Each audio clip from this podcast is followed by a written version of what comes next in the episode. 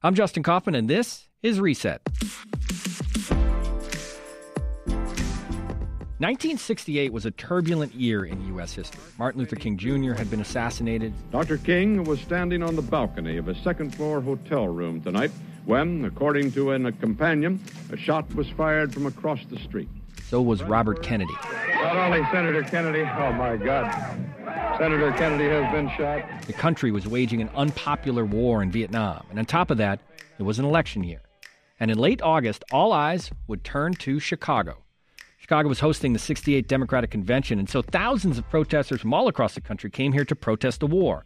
But then Mayor Richard J. Daley, he didn't exactly roll out the welcome mat. One could say what happened next was inevitable. 10,000 protesters and more than 20,000 officers and guardsmen went head to head. After four days of clashes, hundreds of protesters were arrested. Even more, including officers, were injured. All while the cameras were rolling.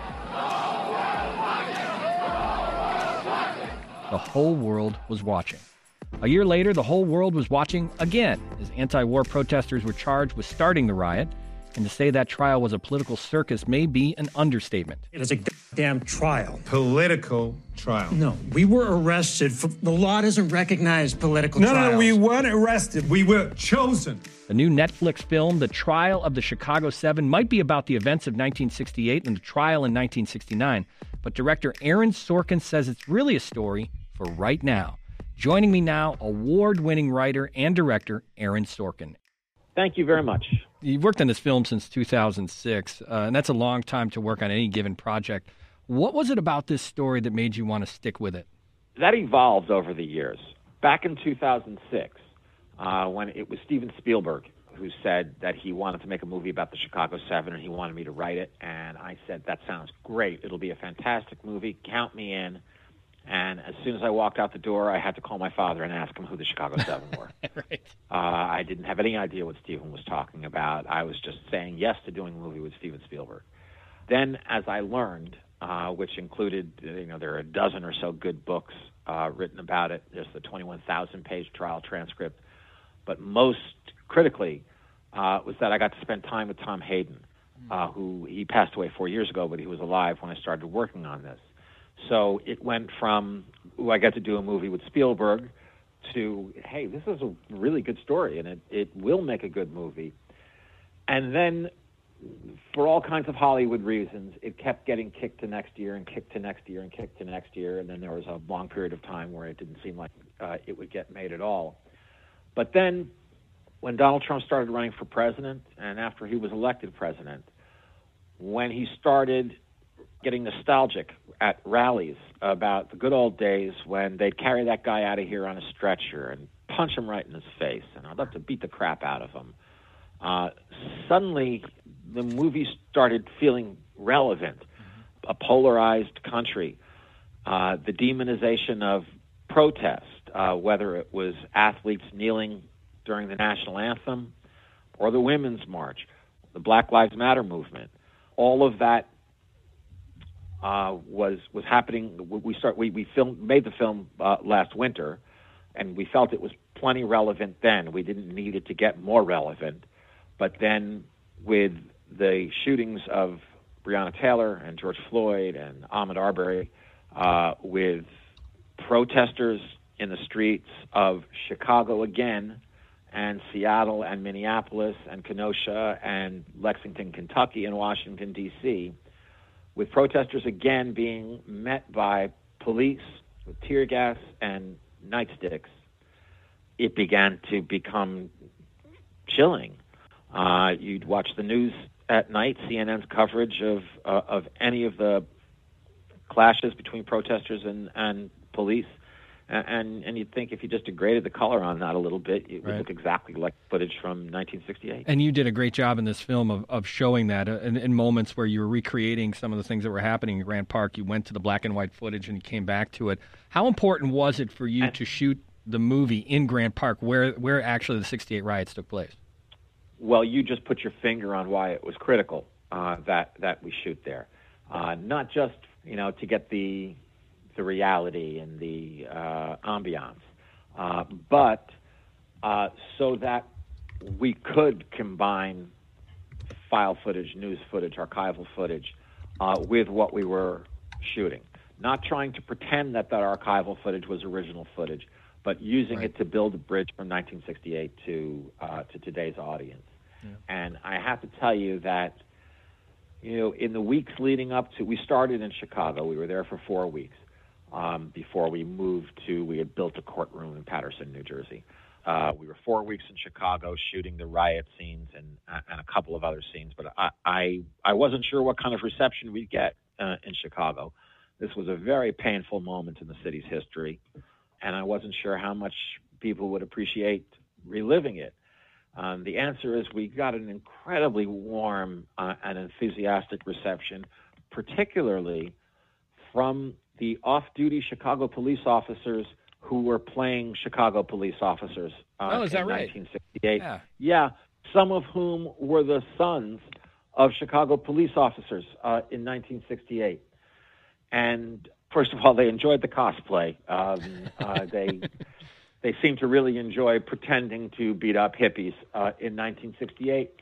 But they also, uh, you know, they wanted to talk. You- got the sense that they wanted some kind of healing, even as Sacha and Jeremy were taunting them mercilessly uh, before every take. You know, there were scenes where there'd be a face-off between police and protesters with like 50 yards of no man's land in between them. And as soon as Sacha and Jeremy could feel that a take was about to happen, you know, you can hear ADs start to shout, you know, okay, they would start shouting at the police officers. Um, really, really insulting stuff. Um, and I'd have to go up to them and say, "Hey, hey, guys, you, you, you can see that that's Borat, right?" Um, and I don't know if any of you watch Succession, that's Kendall Roy uh, over there. They're just psyching themselves up for the take and kind of trying to psych you up for the take.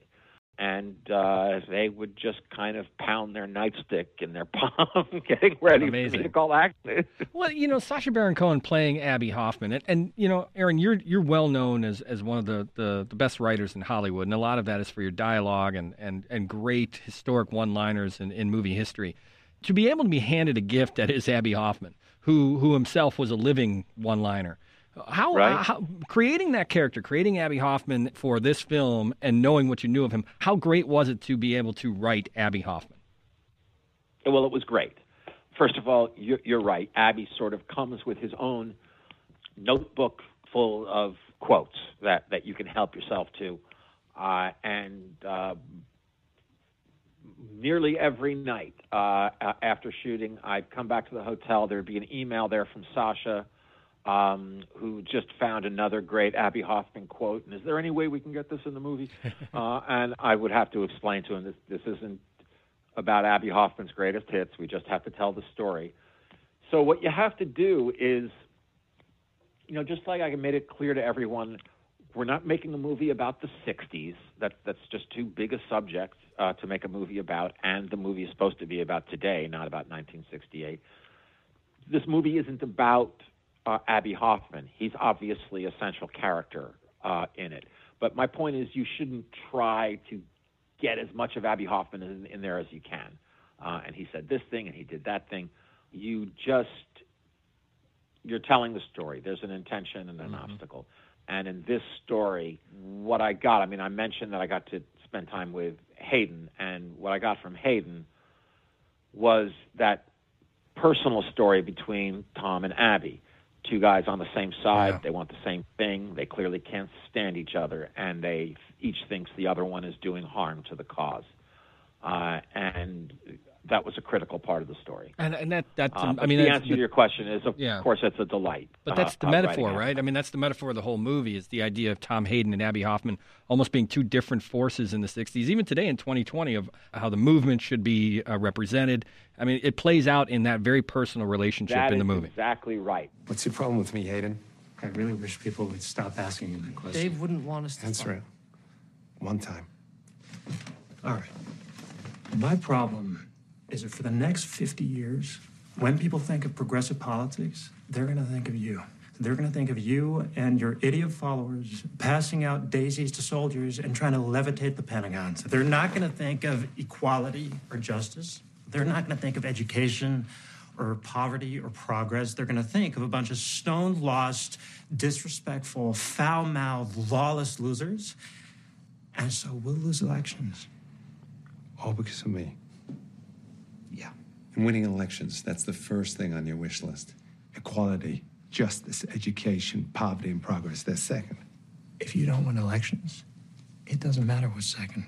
The, the Tom and Abbie story is a reflection of uh, what we see really in the Democratic Party today that the friction between the left and the further left, between people uh, who want incremental change, who want to work within the system, and people who are tired of incremental change and want revolution.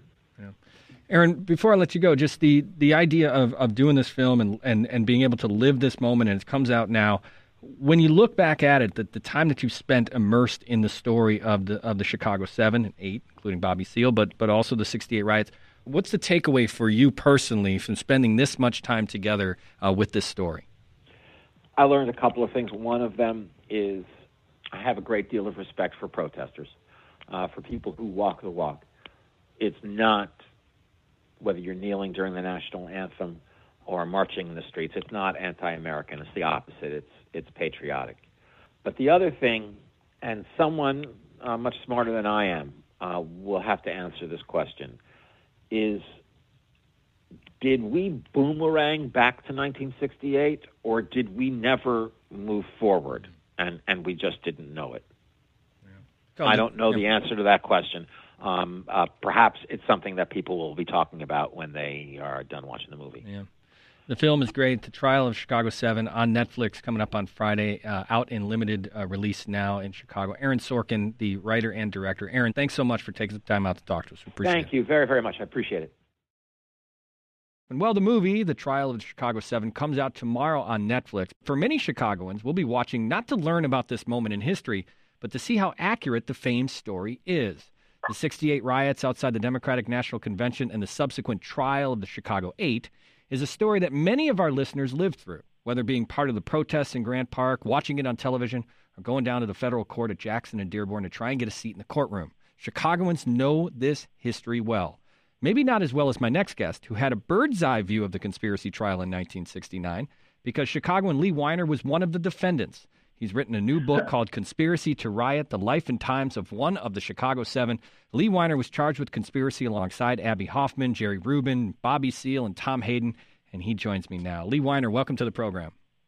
Oh, thank you for having me on. Of course, you were one of the defendants uh, in the trial of Chicago 7, the Chicagoan on, on trial. And Aaron Sorkin has put this film out. You had a chance to see it through Netflix. How do you think the film did? Was it accurate in or portraying what you saw firsthand? First of all, it's a movie, okay? So that there are some parts that are completely accurate and some parts which were part of the movie. But I'll tell you, I, I love the movie in lots of ways. I think it did the work. It both showed and told in a way that people might notice and pay attention to that resistance to injustice, even in the worst of situations, is necessary and possible. And whether that resistance is on the streets with the police or in a biased and ugly courtroom, that the way you were able to be grown up, be a patriot, is to continue to fight against injustice and try to make America better. Mm-hmm. So the movie did that. It's a courtroom drama, but the flashbacks in, in um, the courtroom went to the to what was happening in Grant Park and Lincoln Park outside the Democratic National Convention in August of 1968. You were a part of that. Oh yeah. When we talk about that time, obviously there's a lot of emphasis put on the relationship between the protesters and the police, uh, even to the point of of you know the former attorney general in the film talking about how this this riots in 68 were caused by the Chicago police going back to that summer, those days, that week uh, in the park, what do you remember about it? What is it about that time that, that still stays with you this this many years later? the necessity to fight back against injustice. It's clear that it was clear very early on that the police were acting in what we believe to be the mayor's intent was to punish anyone who tried to demonstrate against the war for a better America, cultural changes, and we had to fight back. Um, there really were no choices on the street and in the parks Yeah. those days. What did it look like from your POV? Because when, when you're talking about, uh, what was it? Uh, uh, we read 23,000 officers and National Guardsmen there, so almost two officers for every one protester. What was it like from your point of view, uh, being in that position? And, and in the book, you specifically lay out all the places you were in every single night in the park and, and in that fight. What was it like from your point of view to see that kind of force? The memories that I tend to focus on are not so much the ones of being hit or or or throwing things at wandering police officers or cars in cars, but rather sitting on the steps of the Art Institute the night of August 28th and watching the crowds and the surge back and forth with police and, and the crowds. For the only time in my life I thought that a revolution might be possible in the United States. Um, it was a brief moment, but one that I tend to remember every year and have a drink for who we used to be and what we used to hope for. Lee Weiner's with us, one of the defendants in the uh, Chicago 7 trial. His new book is called Conspiracy to Riot The Life and Times of One of the Chicago 7. Were you surprised to be included in the conspiracy trial? Were you surprised to be included with the uh, seven others that were uh, indicted? Oh, yeah. Yeah? Oh, yeah. I mean, we, we all we knew one another, but before the indictments came out, there was a huge guessing game of who was going to be indicted. My name never came up. We didn't think of ourselves as um, representing anything, but or representing but ourselves. But if you took a look look at me physically uh, in those days, I looked like a wild maniac student opposed to the government and the war. It was true that without the charges that John and Freund and I had, which were, I mean, mine was great, teaching and demonstrating the use of incendiary devices to disrupt interstate traffic. I love Mm, that yeah. charge. But without that, um, and John's one also had something to do with uh, not incendiary devices, but other kinds of stuff that had gone boom in the night. It would all have been just free speech issues. It would have been um, nothing but people exercising their free speech rights. Right. And so that our inclusion accomplished two things. It got the indictments, and it also provided the jury a way to compromise out um, if they didn't agree. And they, the stories afterwards is that they didn't all agree. Right. They squashed the conspiracy indictments, freed both John and I, and convicted our friends of uh, their individual acts of speech Right. in Chicago in those days. Not to mention the contempt of court, which was a big part. Yeah, well, yeah, well. And that's what I want to Oh, ask, well, Lee. I mean. To be in that situation, uh, to be to have a front row seat, to to be a part of the antics, to be a part of of what everyone was talking about, the press conferences before and after with Abbie Hoffman, the the judge who Julius Hoffman in this case, who you know was very strict and very, uh, if you will, quote unquote, law and order. And Bobby Seale and Bobby Seale. I mean, all this kind of stuff. To be there, to be a part of this, was from the get go. Did you did you recognize this was just going to be a political circus? Oh yeah, I mean it was, it was, a political trial, and we used the skills that they accused us of using in '68 to create a riot. We used those same organizational skills to fight back in their courtroom. It was weird. It was threatening. It was horrible, and it was a necessary fight. The celebrity that came out of that, because three, four, five nights a week, we'd leave leave Chicago and speak. Everybody, we all we were out on bail except for Bobby. Um, was go and speak around the country, and from those that speaking, and from the very heavy media coverage of the trials, there was a good deal of celebrity bestowed, given, granted, thrown at us, and that also was uh, life changing. You mentioned Bobby Bobby Seale. Uh, you know, I I talked to my dad who was um, who was in the Chicago in the '60s and '68 down in Grant Park, and I mentioned him that this film's coming out. He didn't know about it, and uh, I said I was going to be interviewing you and and Aaron Sorkin, and he said, uh, "Ask him about uh, when they uh, bound and gagged Bobby Seale." And I think what that tells me is that that's what people remember from that trial. They remember uh, the judge Mhm. ordering to sh- uh, shackle Bobby Seale to, to put a gag in his mouth You were front and center. You were right there when that was happening. Take us through that. We knew in advance. I mean, we speculated. Our lawyers speculated in advance. Uh, Bobby's lawyer, uh, still out in California, uh, speculated in advance that the judge might take that action, try to keep Bobby quieted in the courtroom, but still in the courtroom, and that might mean that he would be gagged. So we knew that in advance. We were asked, and we agreed politically that not to do try as best we could not to do anything in the courtroom to take the focus away from Bobby and his struggle for his constitutional rights in that courtroom. And that's what we tried to do. And for the most part, that's what we did. Of course, we our fists clenched. Some of us had spent years fighting against racism, fighting to make America better, so that it, the same political commitments that we that led us to the streets were the same ones that led us to try to support Bobby mm-hmm. in the way he wanted to be supported. Was to just let it be between the judge and Bobby. Yeah. There was a moment in the trial that, that things got pretty real for you guys. Not that it wasn't real already, but but the fact that the shooting and killing of Fred Hampton happened during the trial of Chicago 7. The Chicago Black Panther head uh, shot dead in his house by Chicago police and, and others. How did that affect you? Was that the moment where this, this, was, this was more than just political theater, that this got real? I, I'd argue that it was always real for us. There's no question about that. Fred's murder was horrendous. And I had my own personal reaction to that. So did everybody else, uh, every other, every other defendant. How could we not? But Fred's murder was something we knew was the murder of strong black men and women who were openly fighting for a better world against racist oppression, that they were under threat was obvious to everyone. It was not, it was not a surprise. It was real before Fred's death. It had stayed, unfortunately, real long after Fred's death.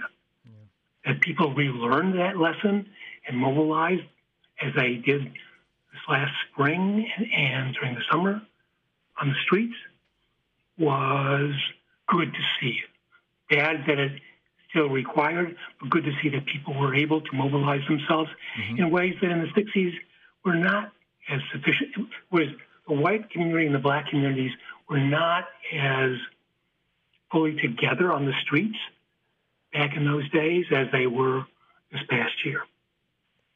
So it's a good thing. Yeah, you said in the book towards the end that you, you spent your years, you know, your life fighting against uh, illegitimate power and injustice, as you've talked about in this interview, and, and as you just mentioned this summer. Uh, what do we need to know about what you went through, your fight, your experience that applies to what is happening now, beyond just you know the the facts of what's happening in protests and Black Lives Matter, but but your fight, your light, your your whole life of fighting for against injustice. Uh, tell us about that experience and how it applies to what's happening now. Look, politics is not just about power and money. It is a way that one can find, save, and express one's best self. It's a context in which you can declare, promote, and act out and strengthen your most important positive personal values. I believed it then, I believe it now, that you had to join together with others to try to, to struggle against injustice that is, is how one should lead one's life as best, as close as one could. Lee Weiner, the book is called A Conspiracy to Riot The Life and Times of One of the Chicago Seven. It's a great book. Lee Weiner, Chicagoan, who was on trial for conspiracy with the seven and eight, if you include Bobby Seale. The book is, is a must read just for the, the stories of hanging out with John and Yoko in New York and everything after the trial. uh, it's, it's quite a life that you've lived, Lee, and I appreciate you coming on to talk with us about your book and about that trial and this moment in Chicago history. I appreciate it. Thank you for having me on. I appreciate it a lot. And that's today's reset. Join us on this podcast tomorrow for our weekly news roundup. We'll take you inside the biggest local and state stories of the week. Until then, I'm Justin Kaufmann. Thanks for listening, and we'll catch you right back here tomorrow.